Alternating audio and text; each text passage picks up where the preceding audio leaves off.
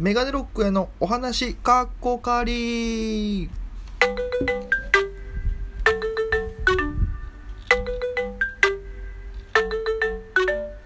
さあということで、えー、6回目の放送でございます。メガネロックやかっこかり、えー、おタイトル間違えちゃった。メガネロックへのお話かっこかりでございます。さあということで1日6本撮りでございます。なんかねあの僕コンビニでバイトしてるんですけどもあの夕方からの出勤でねあの今お昼の2時なんですよ。時間あるなら何かやりたいなって思ってで今あの前回の放送で話した通りウクレレもねあの勉強自粛期間中ですから趣味で増やそうと思ってあの YouTube 見ながらね今ひまわりの約束をずっとこう肌元弘さんのひまわりの約束をなんかねあの簡単コードで、えー、できるっていうのをこう見ながらあこうやって弾くのかと思いながら、えー、ずっと練習してるわけでございますけどもちょっと時間があるんでねちょっと取りだめていこうかなと思ってあの本当は1日1本ずつ出そうかなと思ったんですけど僕もそのやり方というかねあの何て言うんですかこのどういう評価がすごいいいのか分かんないんですけど1本目上げた時にものの1時間もしないうちに1000件ぐらいなんかいいねをいただきましてこれが多いのか低いのか普通なのか全く分からないんですけどもとりあえずいただいてテンション上がりましてあのテンション上がった結果あの1日で3本出すという形になってしまいましてとりあえずまたストックをね貯めなきゃいけないなと思いましてえー、6本目撮ってるわけなんでございますけども。まあねあのー、もう5月、えー、15日金曜日でございます。あのー、東京に来たのが10月の15 15か17どっちかだったかな。だったと思うんですけど約もう東京に来て半年以上7ヶ月ですね。経ちまして、あの、まあね、東京出てきた時はまだコロナの影響が全くなかった頃なんで、あの、外出とかもよくしてたんですよ。やっぱり来たらね、いろんなとこ行きたいじゃないですか。で、あの、特に沖縄の人間なんでね、出てきた時にまず電車という文化がものすごくこう、新鮮で、で、あの、行きたいとこに電車で行けるっていうのが、なんかもう、非日常感がすごくて、あの、まあ、中央線をよく使うんですけどもやっぱなんかねこう乗り換えできるだけで俺東京の人じゃんみたいな。なんかねそういうのを感じたりしてすごくこうテンションが上がるわけなんですけども、まあ、東京来た時に、まあ、友達も何名かねこっちに出てきてる人いるんでちょっと声かけて飯でも行こうかって話して新宿の方を歩いてたんですよ。であのアルタ前の方で集合しましてでこうアルタ前の方から、えー、あれはどこだ三越とかあのー、かえー、なんていうんですかビッグカメラですか、えー、間違ってたごめんユニクロとかがあるところでの方面に向けてバーって歩いてたんです友達と2人で。で、まあ、東京出てきたらから新鮮だねみたいな。で小学校からの同級生で男なんですけど同い、えー、仲良くて。で「あそうだよ」っつって「結構東京いろんな人いるからね」みたいな話して。まあね多分その人口が多いだけなんか変な人じゃないけどちょっとねあのいろんな人がいるもんねみたいな話してたらこうなんかね後ろから気配感じるんですよ歩いてて。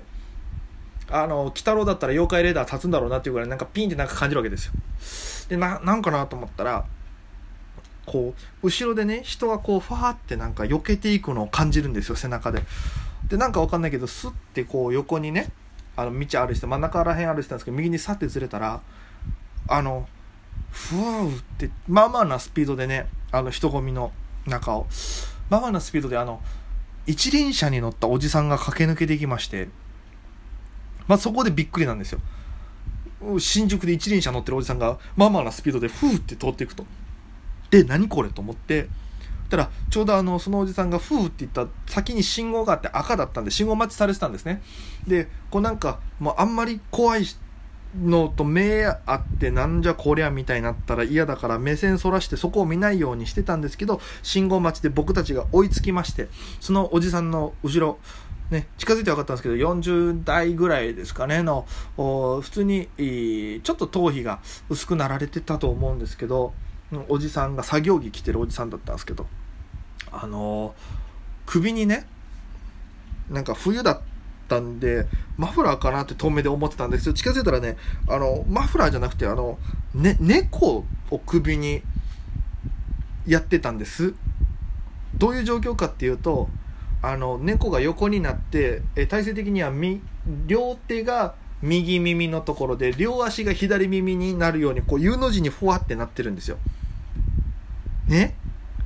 東京ってすごいなと思いまして。で猫がねあの落ちないようにまあまあその爪的なものをパッて皮膚にやってるんですけど絶対痛いと思うんですけどおじさんノーリアクションなんですよね。ノーリアクションで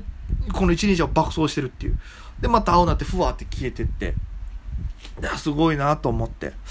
であの、まあ、しばらくして。でこの自粛期間になる前緊急事態宣言が出される前に僕はあの靴買いに行きまして。であのしかも僕あのこの何回もねこのラジオで言ってるんですけど身長が183センチぐらいで体重が85キロぐらいなんですよ。であの足のサイズが30センチ29とか30履くんでなかなかねないんですよ。でやっぱそのサイズででかいから高くてなかなか手出ないと思ってこう来たばっかでお金もないですしでどうしようかなと思ってたらあのアウトレットっていう手があるなと思って。でいろいろ調べたら、えー、あれはどこですかね、えー、八王子玉玉ななんですか、えー、多摩川越えたとこら辺にアウトレットの場所があるっていうので。で1時間ぐらいかけて電車乗り継いで行きまして。で、えー、駅着きまして。でもうなんかすごい近代的なんですよね。もう東京って建物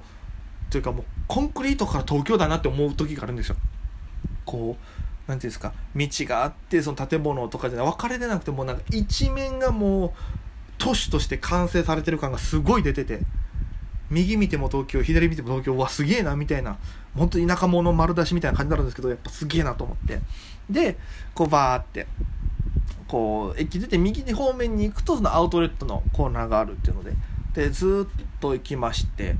で、えー、比較的そのやっぱねコロナが流行り始めてる頃だったんで人があんまりいなかったんですよ。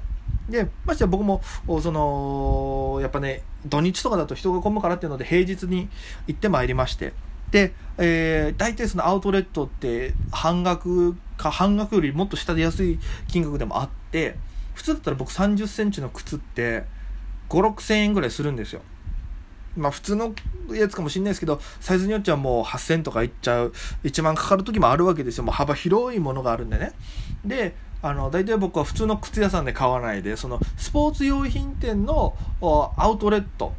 ね、なんかちょっと訳あり品みたいなところのコーナーがあるんですよ。普通の靴がセールとかで並んでるんじゃなくてなんかもう本当に靴箱からこう何て言うんですかねもうむき出しになった状態でこう置かれてるみたいな棚がバーってあってみたいなところで